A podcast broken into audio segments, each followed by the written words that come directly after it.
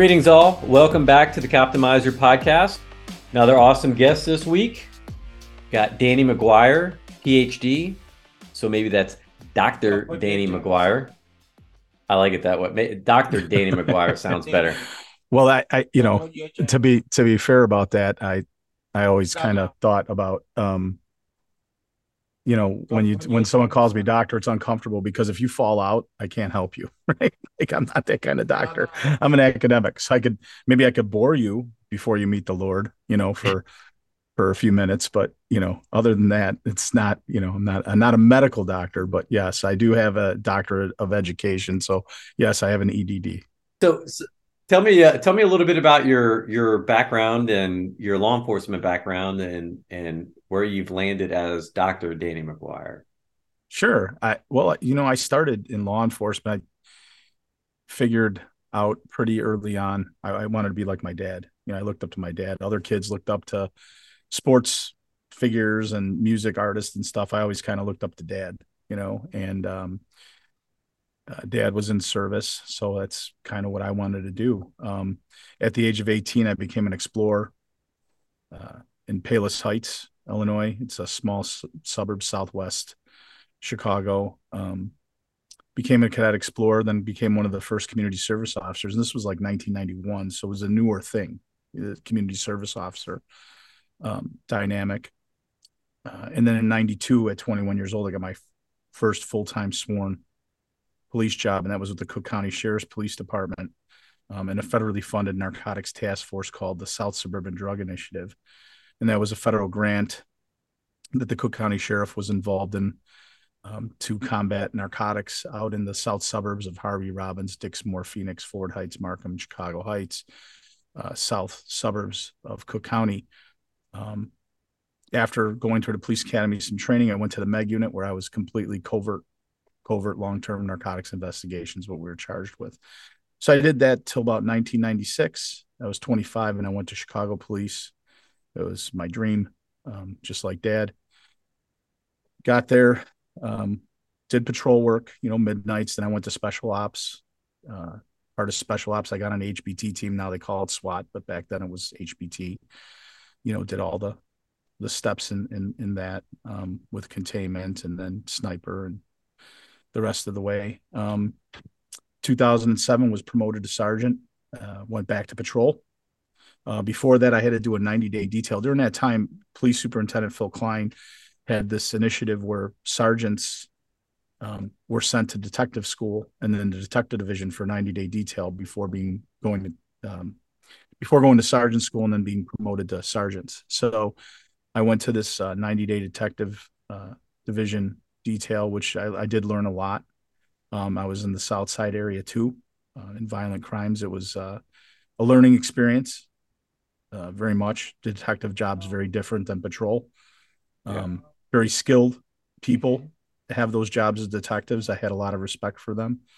Um, was promoted to sergeant, worked in patrol. Um, and then, you know, when you come from a place like special operations, and this is kind of a a, a, funny side note you come from special operations or hbt or the swat team whatever you want to call it you're kind of spoiled you know you're kind of spoiled. You're you're you know your job is uh, you know you're waiting to get called or you get to work out while you're working you get to eat wherever you want and you go back to patrol at midnights that's not happening anymore you know?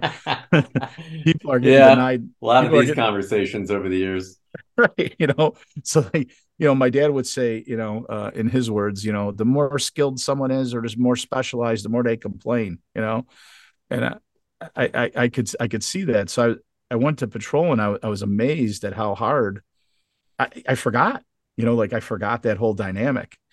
And watching uh, those young people, I want to call them kids, but you know, they're kids. I'm 52 years old now. And back then I was 36, you know, um, they're kids and, um, they work so hard you know? And the thing i hated to hear would be like you know 822 there's a burglar alarm on your beat and they're like oh i was just going to ask for lunch you know?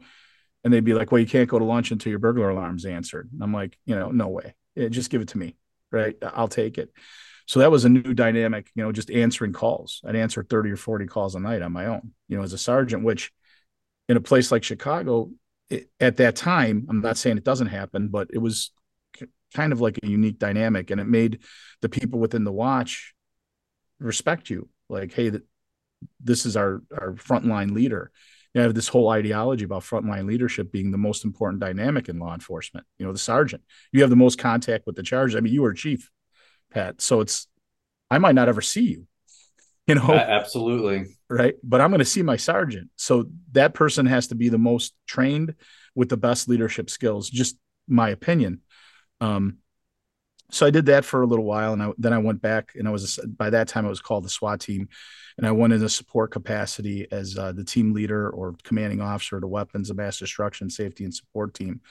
Um, and with that came about four other duties, including later the chief hostage negotiator. Um, while I was on a department, I went and earned my education. I got a bachelor's degree in law enforcement management from Calumet College of St. Joseph, where I work now, uh, run the same program that I went through. Um, then I went and got a master's in counseling psychology from the Adler School of Professional Psychology.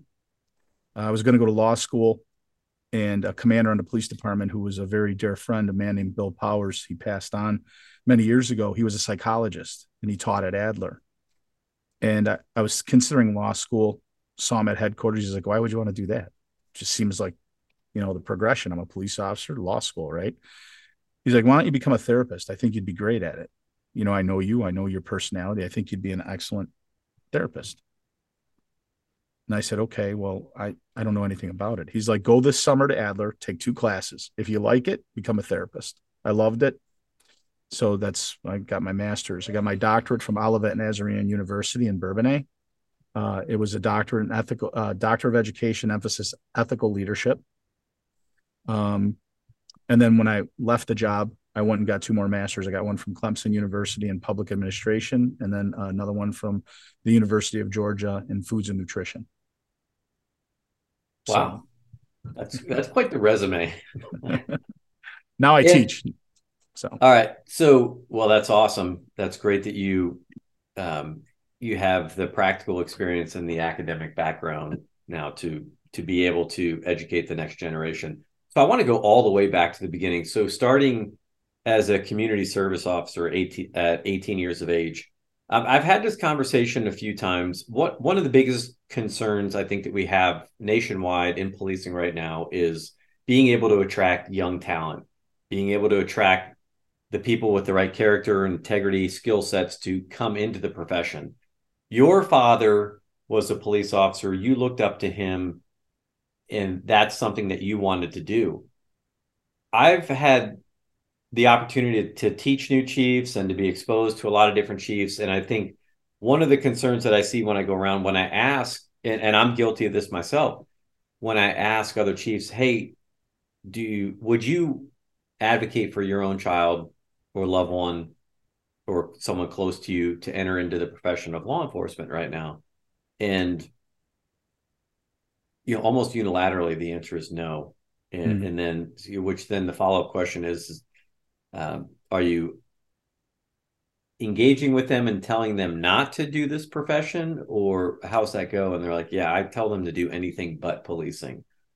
And uh, you know it's that that's not necessarily a good sign for a healthy future in policing. And, and this is the message that i really hope that for maybe those listening to talk to those around them the, the, the people that they do have some influence over and, and just you know start a conversation about what do you think policing in america is going to look like in 10 years uh, if we don't have enough people going into the profession what do you what, and yeah that, that's a concern so i mean it, i think it's I, it's so admirable when when i see others and, and my former deputy chief um he's his son is in policing and he man he's yeah, they're just they're just doing great, but you don't see that very much anymore.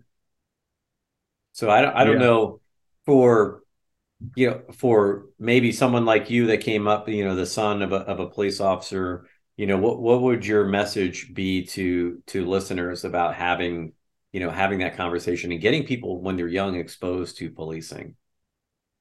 Yeah.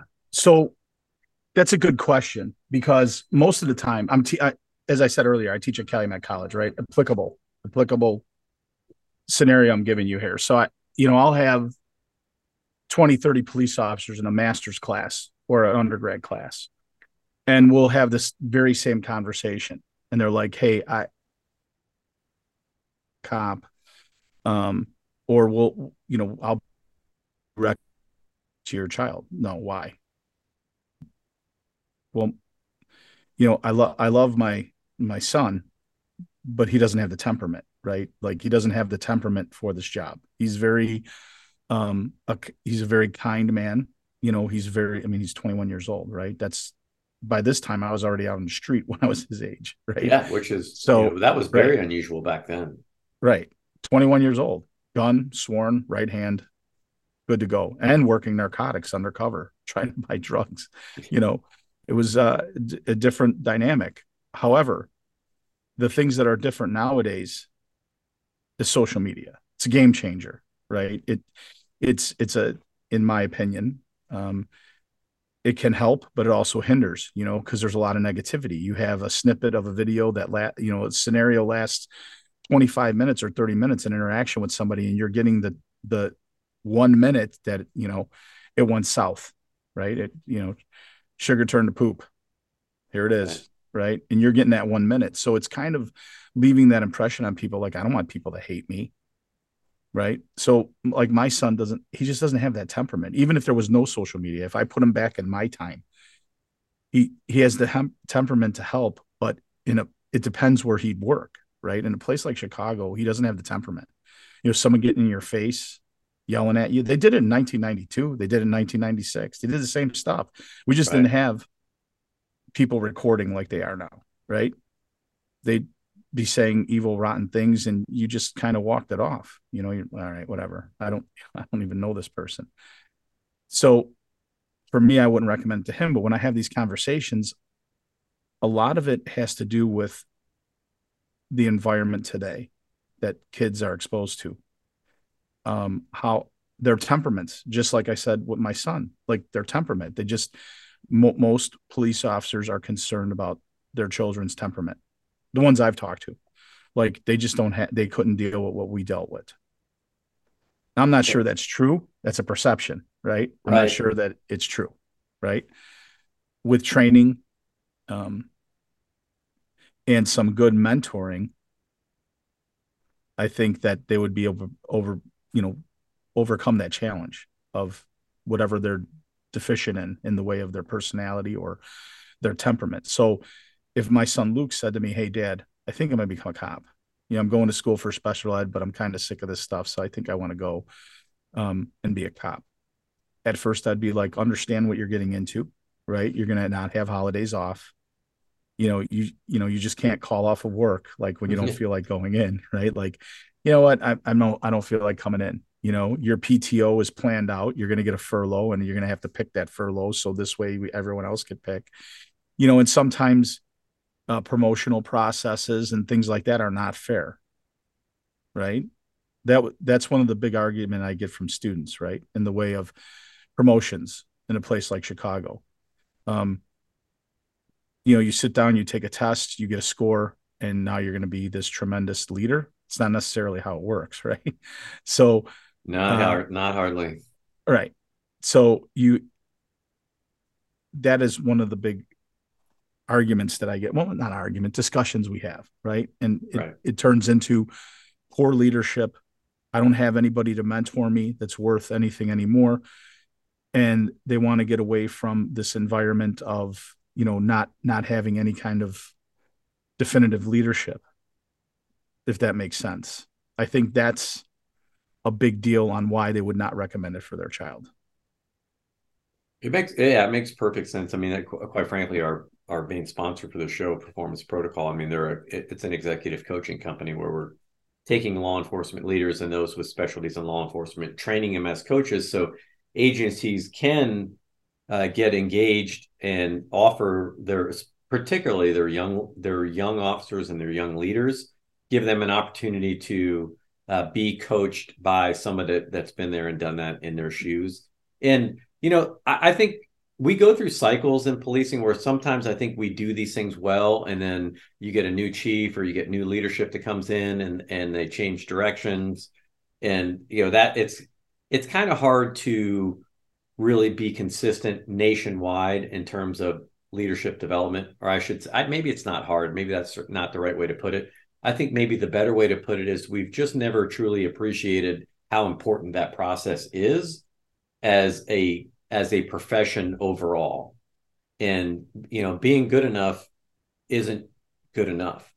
Um, and that's kind of where if that if that makes sense in that we sometimes on the opposite in some cases you get people that are good test takers uh, that wind up that wind up getting promoted but are not necessarily as proficient um, tactically or technically sound as others um, and so they have leadership challenges you know you know trying to garner respect and and those from them they're working with. And then on the on the flip side sometimes you have some of the best technical and tactical expertise people that get promoted um, but no leadership skills no no person you know they don't have the right personality for it or they're not trained or taught the right way or mentored.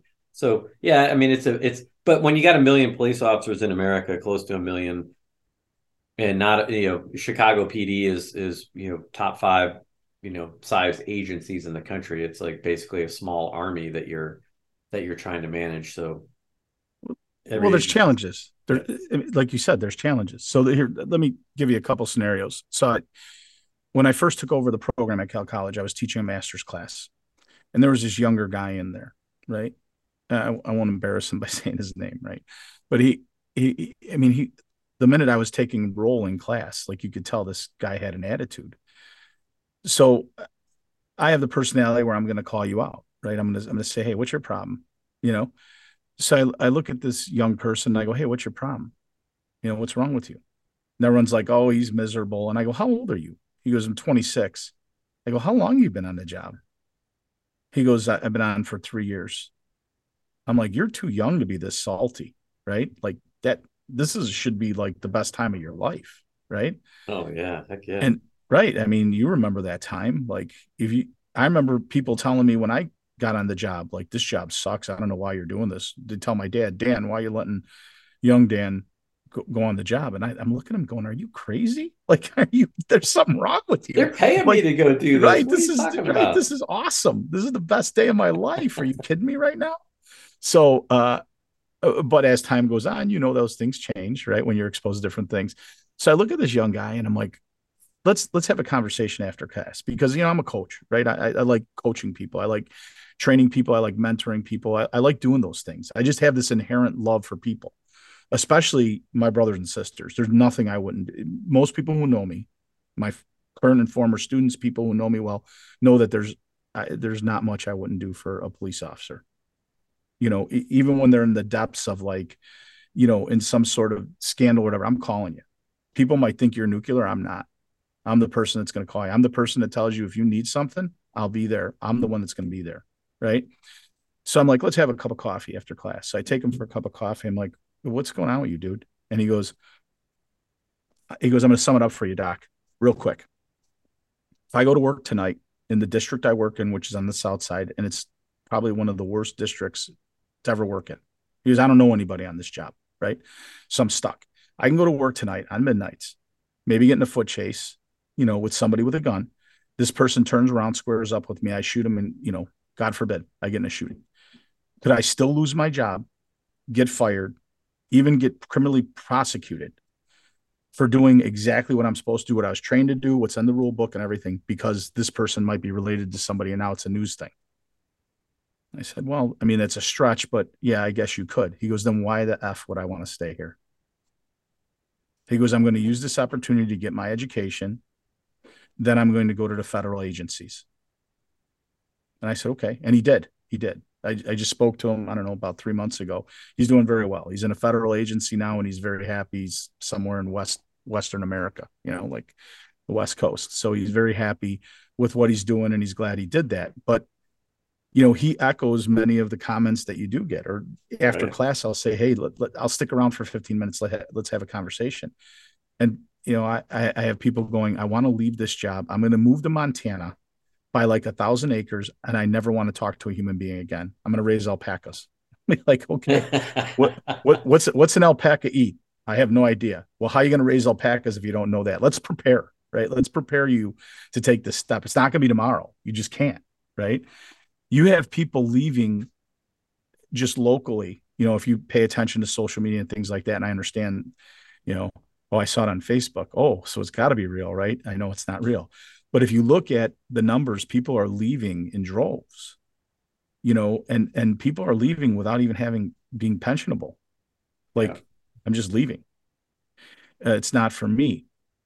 And um, your earlier point of someone not recommending for their child, I, I think that it's because we protect our family from the things that we see and the things that we do, and we don't want them going through the same ridiculousness that we have or that we see, if that makes sense. So, I mean, it's ultimate protection, right? Right. Yeah, it's a great point. And uh, you know that that's that, and that's also a great problem because those are those are the people that we need oftentimes to to step into those positions and and do the job.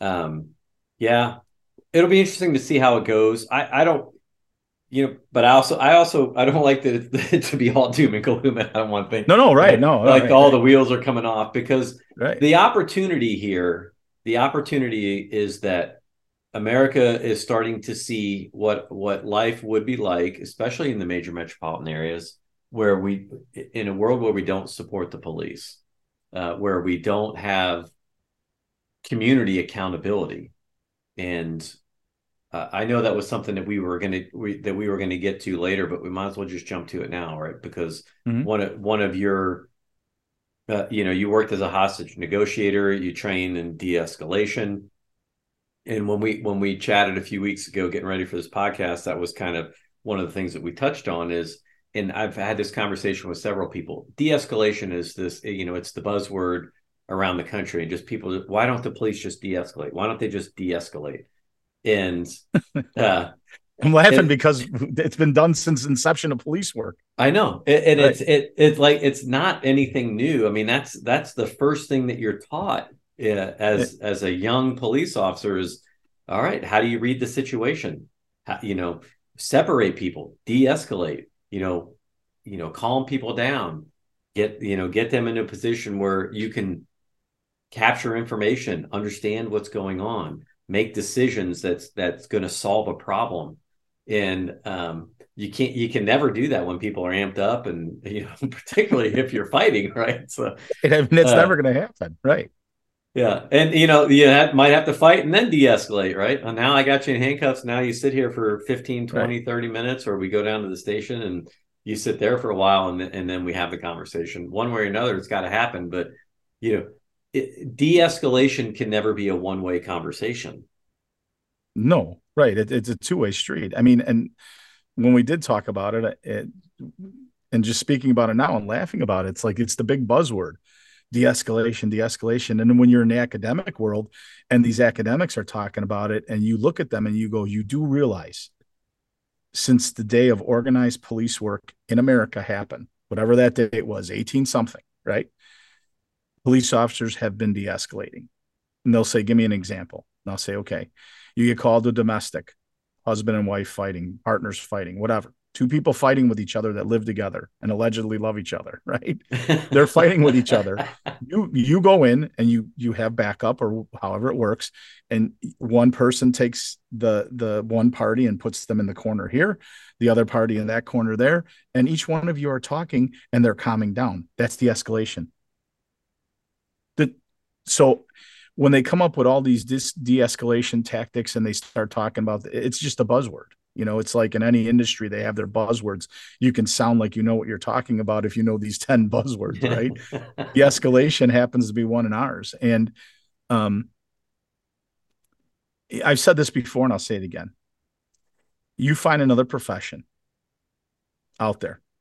I, I challenge anybody to find another profession that do what we have done, guys like us that are no longer doing it, or the people that are doing it now, for the money they get, the scrutiny they face, and the danger they face every day. You're not going to find it anywhere. It's a very unique position. So when people talk about de escalation and they have all these great ideas, it's like, it reminds me of a lieutenant I had on a job uh, on the SWAT team. His name was Lieutenant Bossy, Fred Bossy.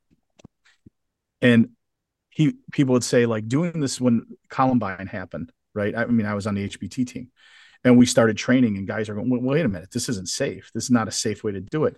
And he said, if you want a guaranteed safety, then take the day off. Right. And he also said, I don't want to go to training from a guy who read a book and decided to put a, together a training. I want to be trained by someone who has been there, done that, and understands it. So when people come up with all these ideas and they've never eaten that crap sandwich, you know, I mean, I, I don't yeah. want to, you know, I don't want to drop the S word on the podcast. That's okay. I've everyone who's words. listening knows exactly what I'm talking about, right? Yeah. The proverbial shit sandwich. You take it one bite at a time. And no one who is, if people have never done that, they, I, I just find no credibility in their commentary. Now, not keeping it doom and gloom. Um, police departments are trying to address this. You know, they're trying to do enhance the training of um, de-escalation. But when you look at defunding the police and things of that nature they have no training budget. I mean how many police departments pat have you talked to or chiefs or they have zero training budget?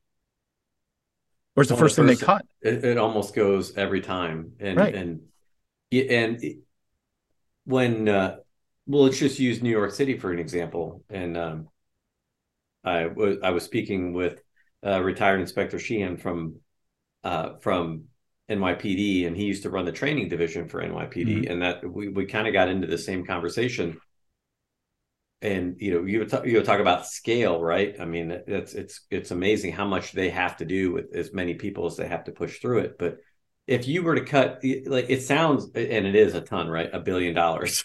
You cut a right. billion dollars out of the police budget, you're like, oh my gosh, like uh, maybe some on the outside look look at all the stuff that we could do with a billion dollars. We could start new uh, new and different programs that are going to drive down the calls for service in policing. Uh, and let's just let's just use an, an example and say okay in, the in the fairy tale land that you live in where that does work how long do you think that's going to take? What, what do you think the lag time is? Oh well that's probably going to take three to five years at a minimum right before you could even have any kind of evidence-based data that's going to suggest whether you're what the programs that you're implementing are effective or not.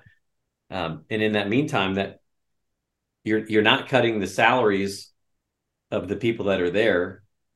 So 90 to 92 percent of salaries for police departments go to paying or the, or the budgets go to paying salaries and benefits, healthcare costs, everything. So now you're less than, you know, generally speaking, you're at eight to 12 percent uh, of a budget that's going to go towards operational cost. And mm-hmm. you know now you got to buy you got to buy body cameras, you got to buy equipment that goes on the belt, you have to buy laptops that go in the cars, you have to buy firearms, you have to buy bullets, you have to buy all these things. And oh, and then by the way, in there you also have to to spend money on training. And uh, and then the biggest the biggest misconception that people have is that police officers are training all the time. Well, they're not because police officers are working all the time. because when people call 911, they expect somebody to show up. And so, in order to get somebody to show up, you have to have people there to do the job. And then, right.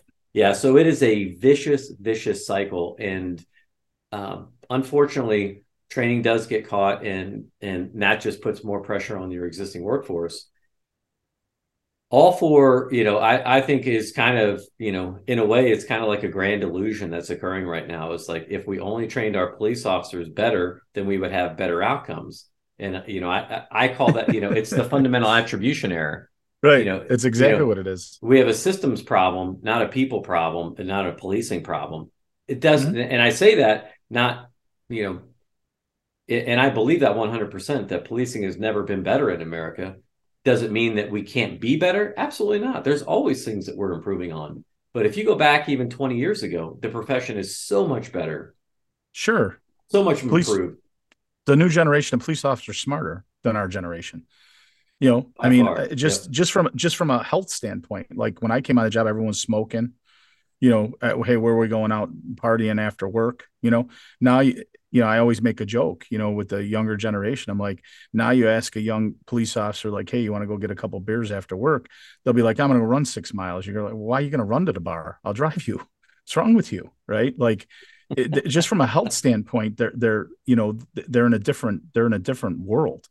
Um, and from a cognitive standpoint, they are too, you know, there's, there's not, I mean, you know, there's meatheads everywhere you go. And what I mean is like meatheads, like, yeah, you know, hound, you know, no one does that anymore. You know, it, it's not, it's a, di- it's a different police world. And I agree with you that police, uh, policing now is probably the best it's ever been. Um, I do, when you were ta- telling about the training budget, I, I remember being on the HBT team in a sniper and we'd have to drive from wherever you lived in Chicago. In Chicago, you have to live in the city when you're a Chicago police officer. So you could live on the south side, north side, whatever you have to drive to Great Lake Naval Base, right? So I think it's like North Chicago or something. So you're driving. Yeah.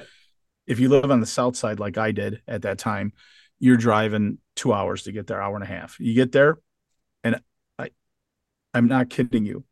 There was one or two trainings where we went to, and you know, guys, if you're listening to this, don't kill me if I'm if I'm a little inaccurate, but I'm positive there was a training as a sniper where we could only go and fire one bullet because we didn't have any bullets. I swear to you. And we all uh, looked at each other it. like, are you kidding me right now?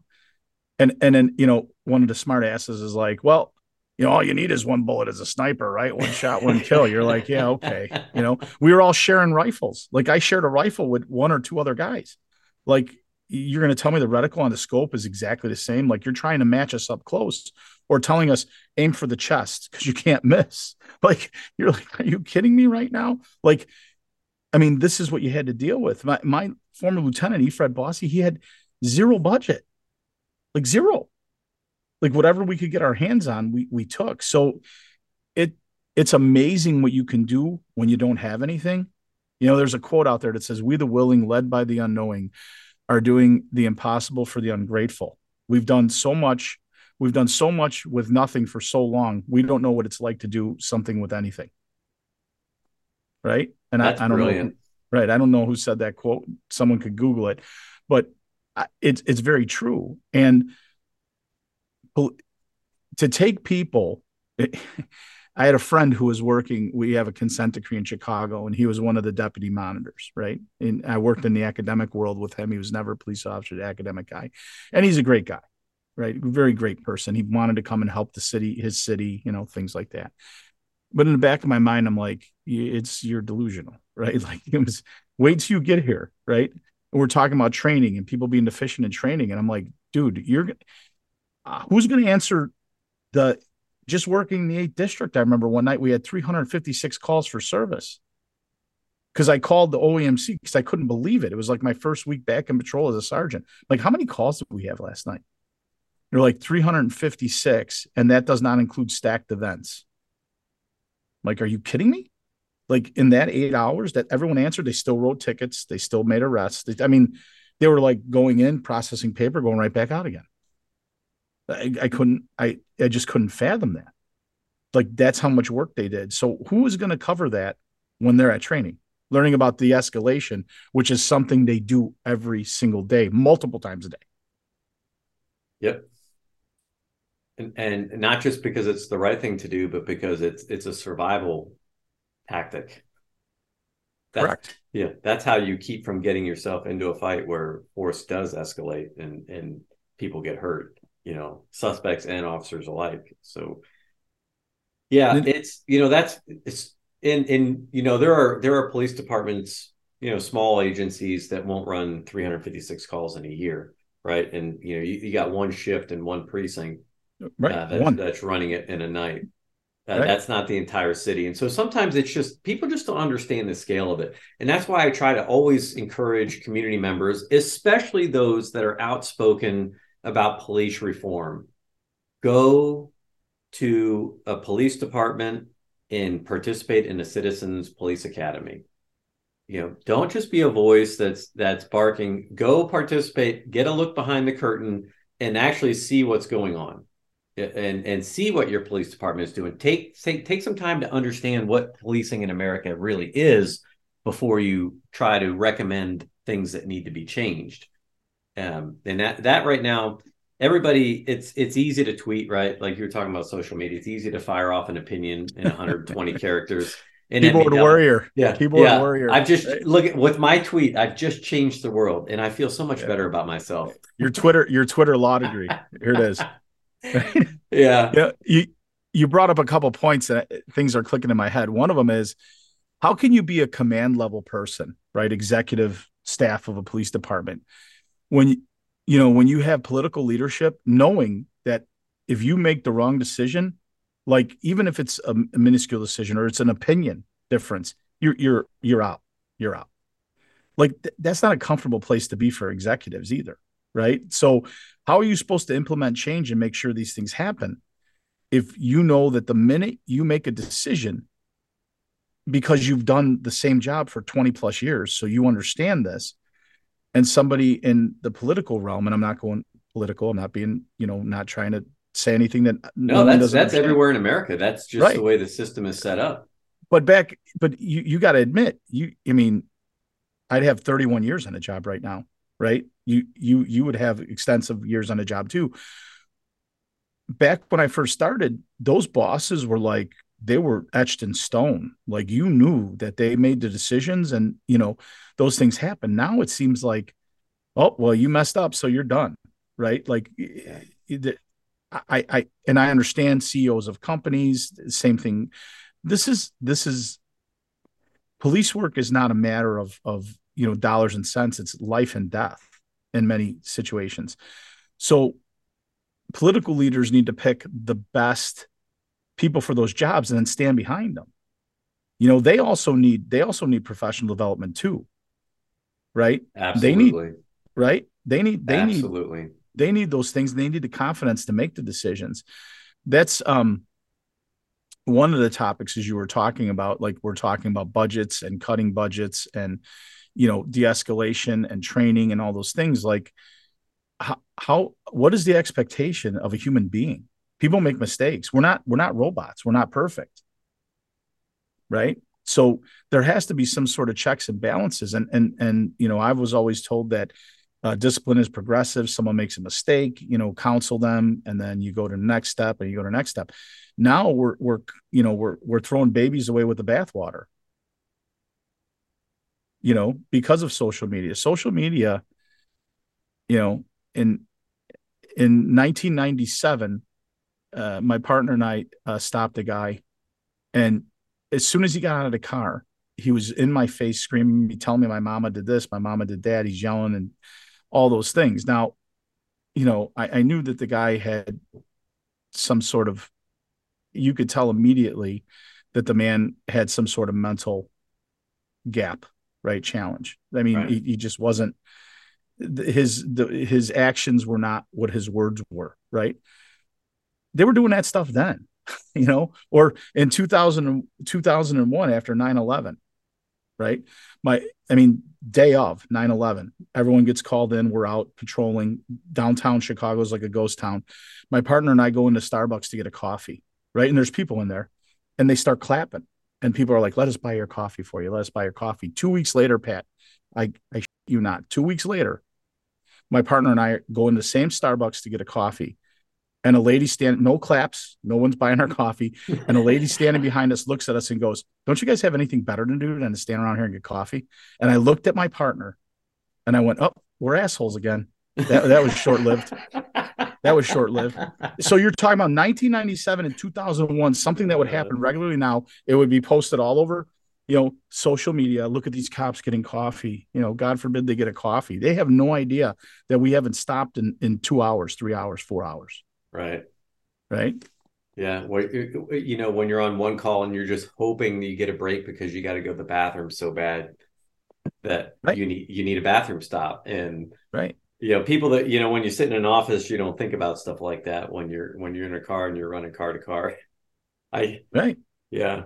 I maybe I shouldn't tell the story. I'm going to tell it anyway, just because. Go ahead, please do. Here, I got you doing example. things you wouldn't normally do. Yeah, I've got a. Uh, I yeah, I've got a recruit with me who is now the chief of police. This is a long time ago, and awesome. he he was a uh, he was he was my trainee, and we it was a very busy night, uh, we were on one call and I I've got to go to the bathroom bad and we, we get to uh, uh, we get to a resolution and we're getting into the car and then we get another call comes out and it's uh, it's basically a, a, a really bad domestic on gone you know where we think we might have actually a hostage situation.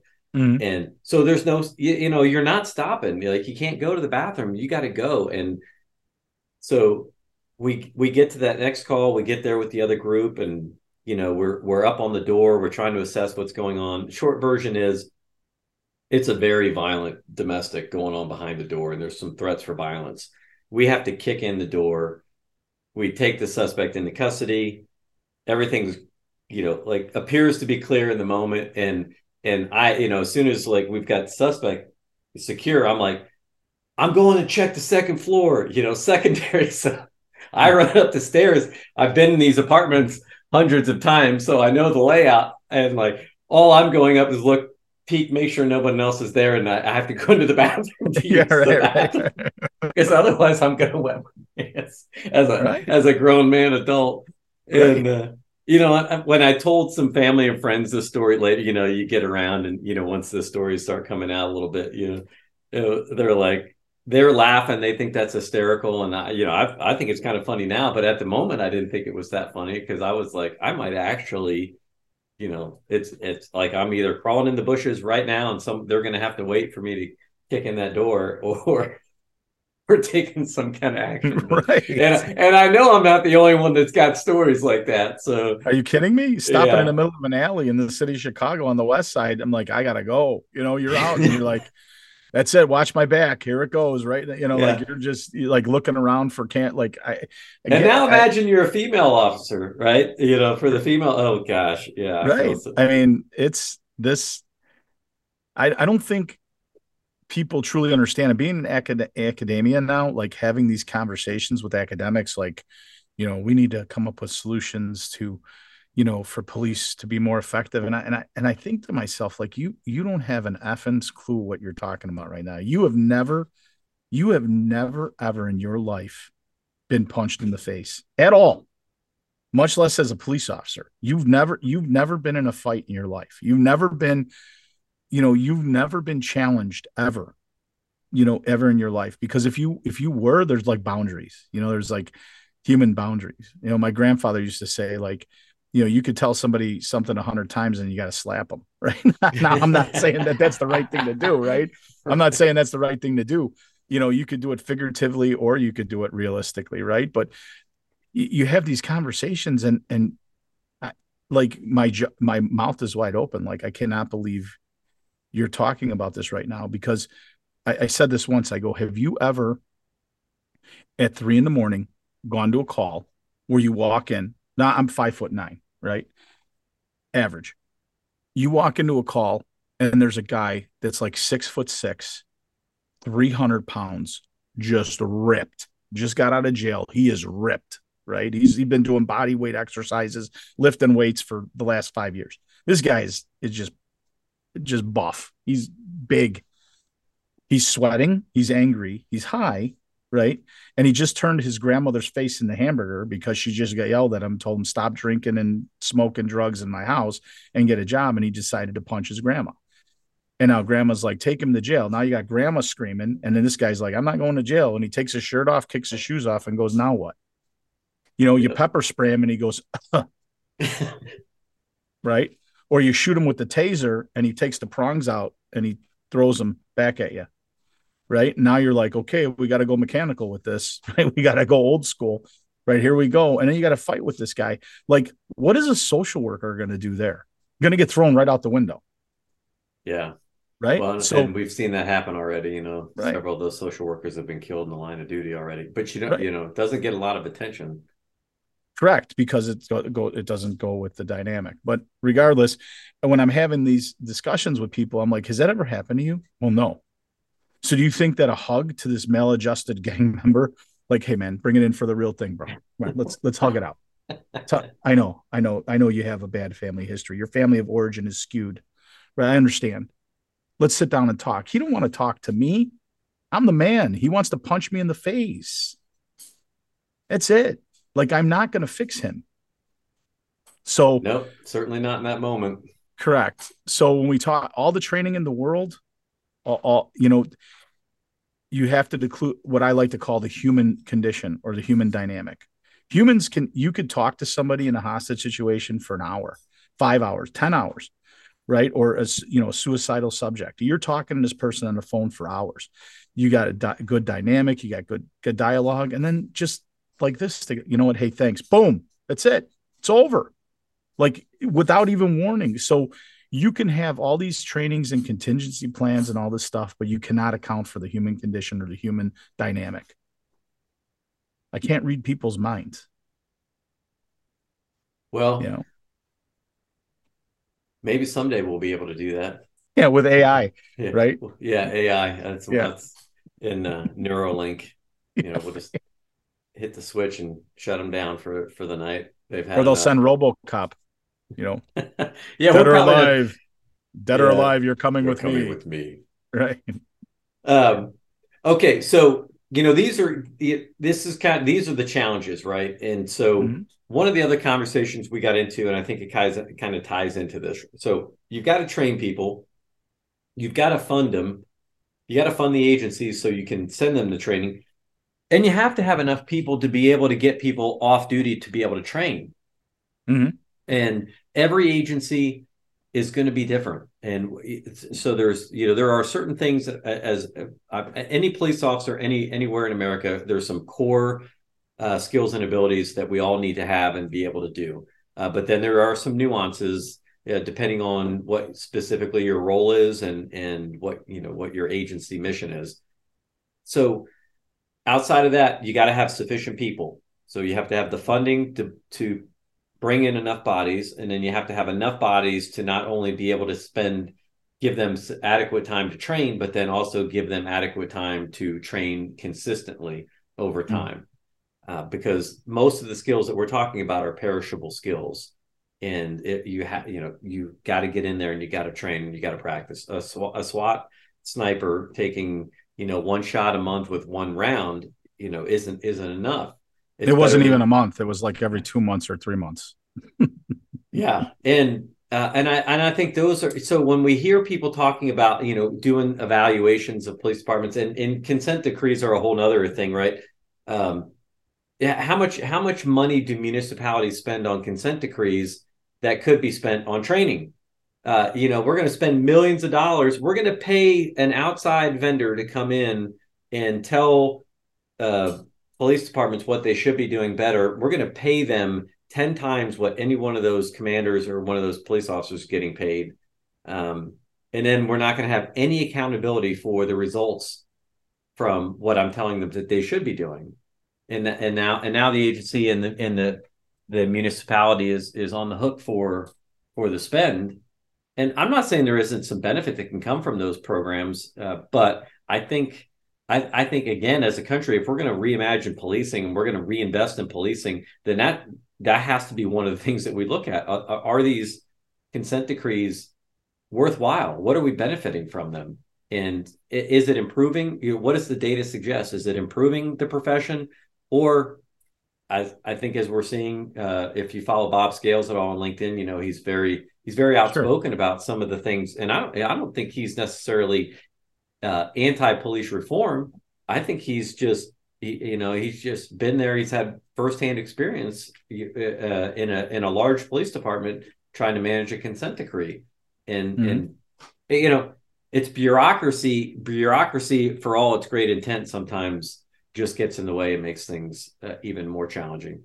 So we got to find the money to pay for the people, to pay for the training, and and and the equipment and do it in in sufficiently uh well, you know with sufficiently and adequately. Uh, so you can't expect professional performance when you don't invest professionally in in their performance. Uh, well yeah. I mean 100% agreed. And what bob scales I, I agree with a lot many of his points. Um you know, I quote one of the old timers I used to work with, you know, so again, I'd have 31 if I were still on the job. This guy would have, you know, 51 if he were still on the job. And you know, he he looked at me once and goes, "All this stuff is a racket, kid. It's all a racket. It's all a racket, right?" So, um, you have people that have incredible experience and incredible backgrounds, right? That could do much of this training. Now, when when you look at it from a perspective of someone on the outside, you think, oh, these officers are are doing, you know, they're trying to address this and police um, the, the consent decrees and all that stuff. Great, great, okay. But when you have a bureaucracy that here example, um, in 2005 we wrote a grant, the UASI, Urban Areas Security Initiative, after 9/11, right? So the city of Chicago got a buku box, right? So we put night vision goggles in there in 2005. SWAT team in Chicago did not have night vision goggles. So we put in there, we want night vision goggles, right? So in 2008, we still did not have night vision goggles. And uh, one of my colleagues was shot um, in an alley, you know, a sergeant on the SWAT team. Uh, the, the vest and his PMAG stopped the round, right? We did a presentation at the ITOA Illinois Tactical Officer Association annual conference. We did it on it. We had the pictures, everything. Um, this individual was highly motivated, came out of the gangway and shot shot him. So, um, someone, and I don't know who it could have been me, could have been the former commander who's now passed on. So we'll just leave that alone. Wrote a to from to the deputy chief and said, you know, had this sergeant been wearing night vision goggles, that may have stopped him from getting shot, something along those lines. Right. Then all of a sudden, about six months later, we got night vision goggles, right? And then we had to argue that we did not want the technology that we wrote for in 2005. It's 2008. We got better technology. And you had to argue about that. Well, this is what you asked for. Yeah, in 2005. so that bureaucracy, I mean, seriously, like that bureaucracy is frustrating. Or yes. we don't have a contract with this company. Will they make the premier armored vehicle? You know, another story, another firsthand. They make the premier. They, the Lenco Bearcat at that time is the premier armored vehicle. Right. I would probably still is. Yeah. Correct. Every suburb around us, we have this ILEAS in Illinois. They have the Illinois Law Enforcement Alarm System, right? So you have, um, uh, it's a mutual aid pact you know eh, MOUs with counties and everything like that. So basically, emergency in Chicago, people are coming from the suburbs, right? Well, to get them to actually go outside the contract, true story, we had to tell we had to stress interoperability.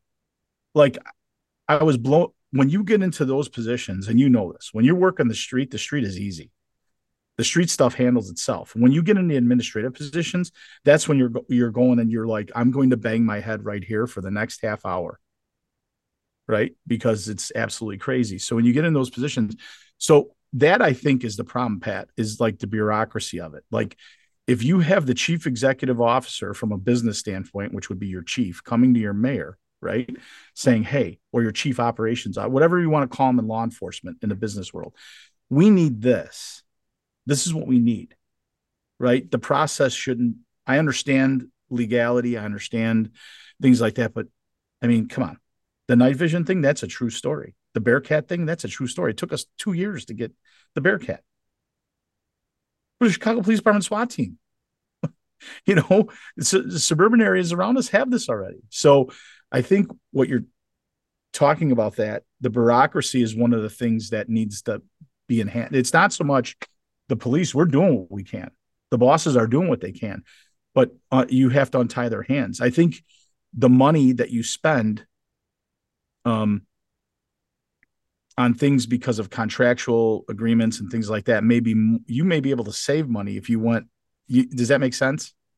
Yeah. Well, I mean, budgets are they're a beast in and of themselves because there there are sides to budgets. There, you know, like you have in Indiana, you have the state board of accounts, and then you have rules about what money can be spent on what. Mm-hmm. So it it can, you know, the the frustrating part, you know, part sometimes can be is like, hey, there here are things that we know that we need, but there just isn't the money there.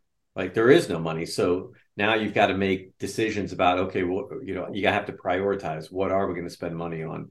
Um, but then you know, on the flip side of that too is if you have if you have ideas and suggestions and for things that you want, um, you know, write that proposal, you know, make a needs, you know, make that needs assessment and you know provide some data that, that can support it. And then you know you, you try to build that into your budget as you go. So correct right, some, you know sometimes guys get a little frustrated because hey i want this and i want it tomorrow and it's just like well i can't snap my fingers and make it happen tomorrow. Correct. Un- private, understood. private sector they can do that kind of stuff right, right. if they've got the money and they're smart uh, and if it's going to be a good business spend but we don't produce widgets in policing right? We're not right. We're, you know it's we can't you know we can't forecast in the same in the same way. So you have to you do have to think long term and uh, but that it but it all comes down to spending right? It, it does come down to budgets. And it comes it, it, you know in the end it really does come down to money and how much you know communities and what we're seeing right now even uh, like officers are leaving the chicago's the minneapolis the seattle the indianapolis metro uh, their officers are leaving those departments and going to your ring cities your suburbs that do have very strong support from their community and they have strong financial support. So, you know, they're not, they're going to go, and it, which is opposite to what it used to be the 10, 15 years ago, right? You used to have the actually the reverse trend. And now, and now we're seeing that it's, um, it's really, um, it, it, well, it's kind of like, it's kind of like a traffic flow pattern, right? Um, so, oh man, yeah, we definitely got off on a tangent there, which is interesting. Yeah, right.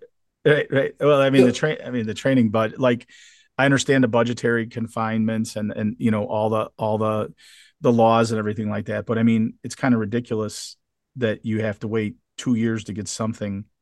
for Chicago need. PD, that just yeah, that just that kind of that is that blows me away a little bit. You know, for such a well, such a large agency that's priorities. You know, people you know, in a police department like Chicago, there people have specialties, right?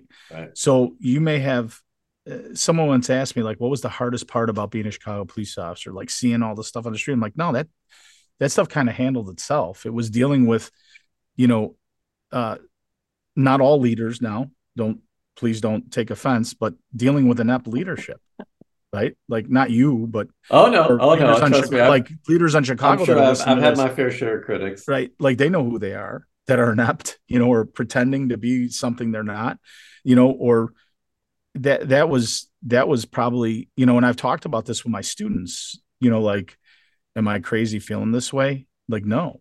So if I if I had to put money into something, it would be train like the train it would be good training, right? Because the ideology of any training is good training. No, good training is good training, right? Um, and I would put it in wellness, right? Like, and then finding ways to enhance work life balance. Cause like right now, people in Chicago, they're getting their days off canceled again.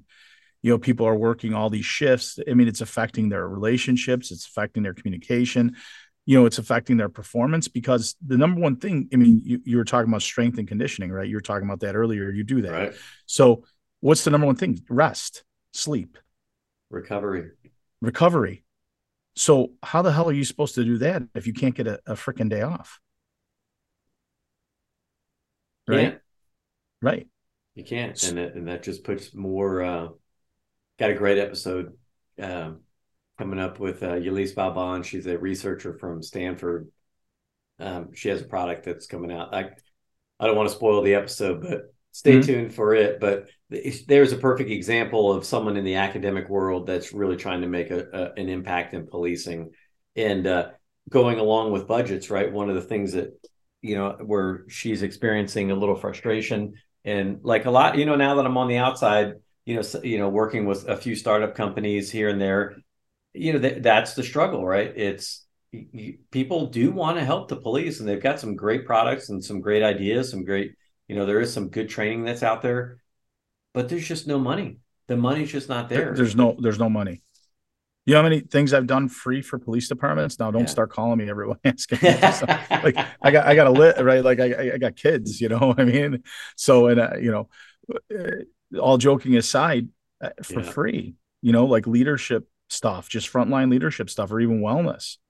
Like you know, day, hey, I'll come out there for four, five, six hours, whatever you need, because no one has a budget for that. I mean, it's it's really incredible. I mean, you're expecting perfection out of imperfect human beings to begin with. So why not give them all the tools to be as perfect as they possibly can? You know, um, and you're just simply not doing that. So that that leaves a lot of room for problems. Yes. All right. So now let's let's talk solutions. Let's let's yeah. and and you just kind of touched on it. Obviously, cop optimization is the theme of the show, and you know that's something that you have invested in yourself significantly, right? Like you mm-hmm. um you have gone above and beyond, and you have inside. You know, most police departments usually have some kind of college tuition reimbur- reimbursement plan, and without get, even getting into the whole conversation about who makes the best cop, is it the college graduate? Is it the the military veteran, combat veteran? Is it you know the father of three? Who is it? And you, you know, the in the end, I think the simple answer is it's any of the above or none of the above. It just it really is individually based, and um, with that in mind, once you get somebody in your agency, the you know the I think the education is is critically important, and agencies should do whatever they can to support officers getting you know continuing their education, provide ongoing training on the job, uh, but then also I think there's there also has to be an individual investment where people are going to just make the decision like, hey, like I, I want to be better and I'm going to invest in myself. So um, it sounds like you have gone you've gone down that, that you've gone really way above and beyond with all the education well, that you have. So what do you I mean what what would you what would be your number one your your I guess your position on that and then two your suggestions for young officers who are, you know, trying to decide should I go back to school or not? Well, education is important. For me it was very important, right? I I went to community college uh, while I was working as a community service officer. And then when my opportunity came to become a full time sworn police officer, I, I, left college to take that job. You didn't need college at the time, you know, when I got on the job.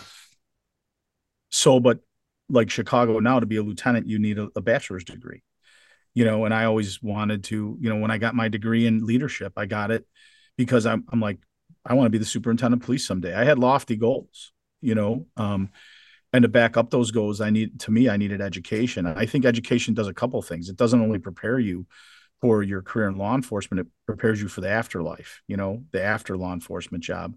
Also for me it was a positive thing to keep my mind occupied. You know i struggle with alcoholism. You know, i'm a sober man right by the grace of god today. And um also the steps you know for me i believe in a higher power.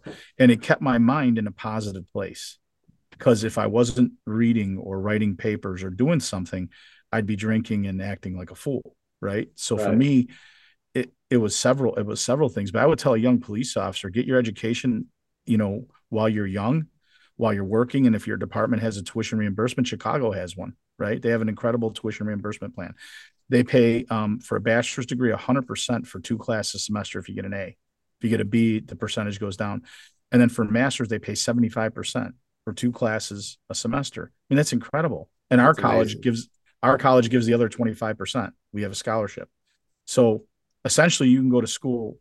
I'm not pumping my school. I'm just giving you an example. You you can come to Calumet College and get a bachelor's and a master's degree if you're a Chicago police officer and never pay a cent if you get an A, right? So why wouldn't you do something like that? I mean, it just it just benefits you. I you know I seen I've seen a study um, about um, a study that said um, a college educated police officer will help save you know people of color's lives that, that was a recent study but if you go back to the international associations of chiefs of police they did that in the early 2000s they did a similar study or late you know uh, um, 1990s where they said you know uh, a college educated police officer uses less medical time has less complaints for uh, excessive force is you know better with multiple cultures you know exposure to that in college so um you know Pat, I got to agree with you. I don't know if that's true. I mean, you can get a military veteran with the same thing, right? right? It's an individual thing. It's like what makes a great leader? Are they born or are they taught? And to be a really great leader, I think it's a combination of both. You you have to have some, you know, skills that you were born with that you hone over time through experience and education. That that is optimization, right? So Absolutely. so I think that I would tell a young police officer get your education, um, get it in something um, that you're interested in. You know, if it's public safety, get it in public safety from a college. If it's criminal justice, get in criminal justice. You want to go to law school, go to law school. You know, that's what I would tell a police officer because it's only going to benefit you on the job. You know, your mind eh, when you take promotional exams, you're already used to studying. You're already used to doing things like that. So you're you're in school your brain is in school environment your brain is in you know reading and retention uh, of material. So when you go for that promotional exam you're already a step ahead. That makes sense? Uh, it makes perfect sense. And I, th- and I think sometimes people you know maybe mistake the idea that they i can't be an effective police officer if i don't have a college degree. Not true. You can be not very effective. Not true um, at all. What exposing yourself to new educational opportunities, whether it is through training or formal education, it opens you up to new ideas and new potential. So you can see a different way. And and now, you know, in the end, what you're what you're really doing is is you're putting more tools in your tool belt. You're giving you're getting that exposure to uh, the possibility of a more efficient and effective way to do things. Um, I used to use this example. I don't know if this is a good example or not. I'm like, go back into uh, um, caveman times, and this is what I used to. I used to when I was talking with young officers. On one side, you got a big lake, right? And these two two villages on opposite sides of the lake. And on one side, you've got a village that has uh, carts where they're hauling heavy stuff around, and they've they they have figured out an axle and they figured out somewhat of a wheel. And the more they the more they pull this cart around the harder they work at it those the edges of the those wheels start to smooth out. The wheels become smoother. And eventually they figure out wow if we if we just create these round, round wheels we can really move more stuff more efficiently.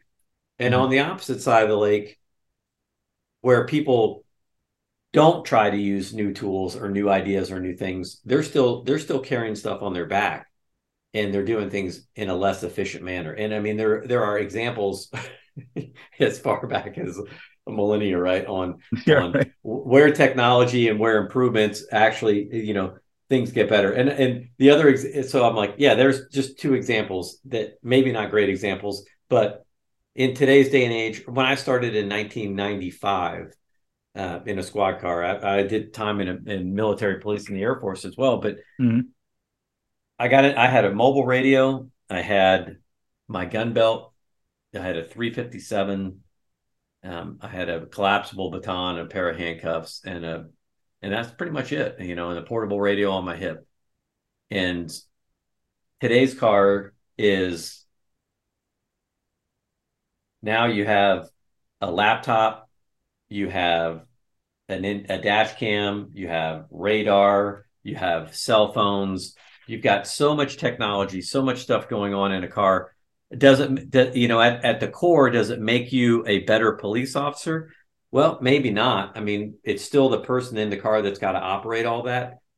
The, you know, I guess what I'm trying to say is the times change, equipment changes, technology changes we find new and improved ways to do things. We gain efficiencies, we get better, we learn, and then we recycle and we go through these cycles again and again and again. And education is just that way to do is to challenge yourself personally, uh, to learn more, to be exposed to more, so you can challenge your own ideas and your own thoughts and your own beliefs, and then put those to work to be a higher level professional in what you're already doing.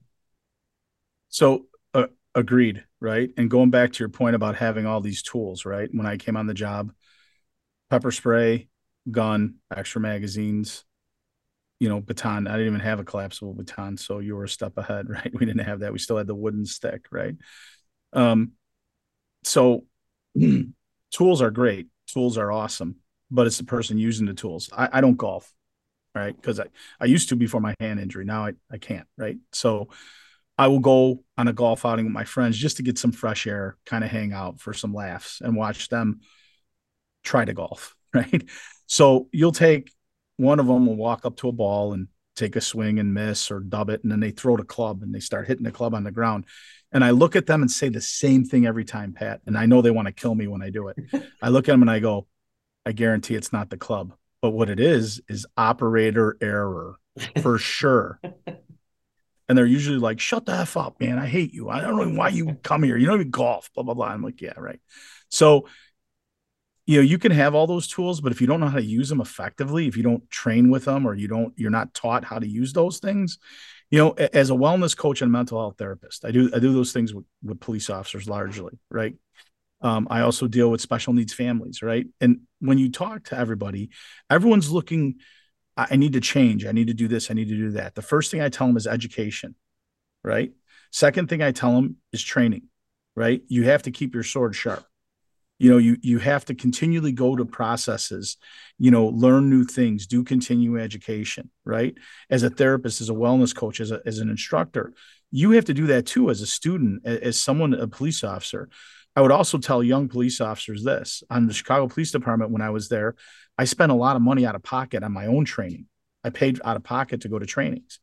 And people would say, like, why are you doing that? If they wanted you to do that, they'd, you know, they'd pay for it. And I'm like, because it's my life. It's my life. You know, and if they really rode me, I'm like, man, I hope you get a nine millimeter because I might need your bullets. I might have to take them off your dead body, you know. And they'd be like, oh man, you, are a jerk. And I'm like, well, just leave me alone, right? So uh, you co- constantly have to keep that sword sharp right? Sharpen yeah. right? You, you have to keep it sharp. And the only way to do that is through new experiences. And that could be education, that could be going and getting some sort of mental health therapy or some coaching. Do something. Don't just sit there and don't wait. And there's another thing, and I'm not getting on a younger generation. I love you guys. I really do. Right. But here's the thing no one's going to come and help you, no one's going to volunteer to say, you know what, Pat, I think you're a great guy. Let me give you the keys to the kingdom. You got to earn them. We all had to earn that. Nothing's changed. If anything, it's harder with social media and things like that. Right. Um, people now, I don't know how many videos I see, you see the same thing. Everyone sees it. And everyone asks the same question.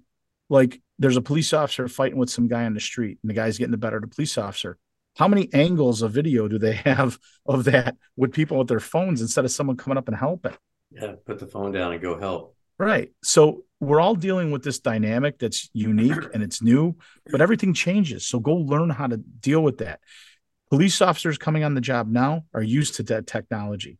I mean, they have this, and it's always in their face, right? I mean, their phone is always in their face, you know, and it's I had a lieutenant friend of mine who who I, I went to grade school with her, and she told me she went to roll call one night and she had to tell everybody, put your phones down during roll. I couldn't even imagine doing that to some of my bosses.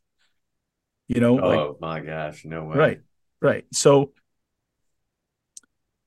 taking that, taking the opportunities to keep your sword sharpened is very important. And if you if you don't do it, then your expectation cannot be excellence, right? You you cannot expect yourself to be excellent or the performance that you're doing to be excellent because you're just simply not working on excellence. I love it. Well, we've been going almost almost 90 minutes now. Yeah. And I don't think there's a better way to end it than with that right there. Um, we're gonna have to do part two because I, I got a lot of things I didn't even touch on. we got on a couple of tangents. Yeah. Um, but that's all right. That uh, I hey, I really appreciate this. Um, so it, I know there was some things I didn't touch on, but any questions anything that you want to you know maybe, no. maybe close out on before we before we wrap it up for tonight but i, I really do appreciate your time i appreciate uh, all your self investment and your continued love for the profession your desire to to to raise the next generation of cops and and you know your work with the university to to educate the next generation of cops. So that that's that's quite a noble calling. Well, I'd like to close by saying thanks for having me on, Pat. Um, it was really an honor to be part of this. I've listened to podcasts, very impressive, um, and and I can appreciate what you're doing for our our brothers and sisters, our, our you know our family business, right? Right on. Like this is this is our family. Um, I would close by saying, make sure you take care of yourself. You know, um, it's not.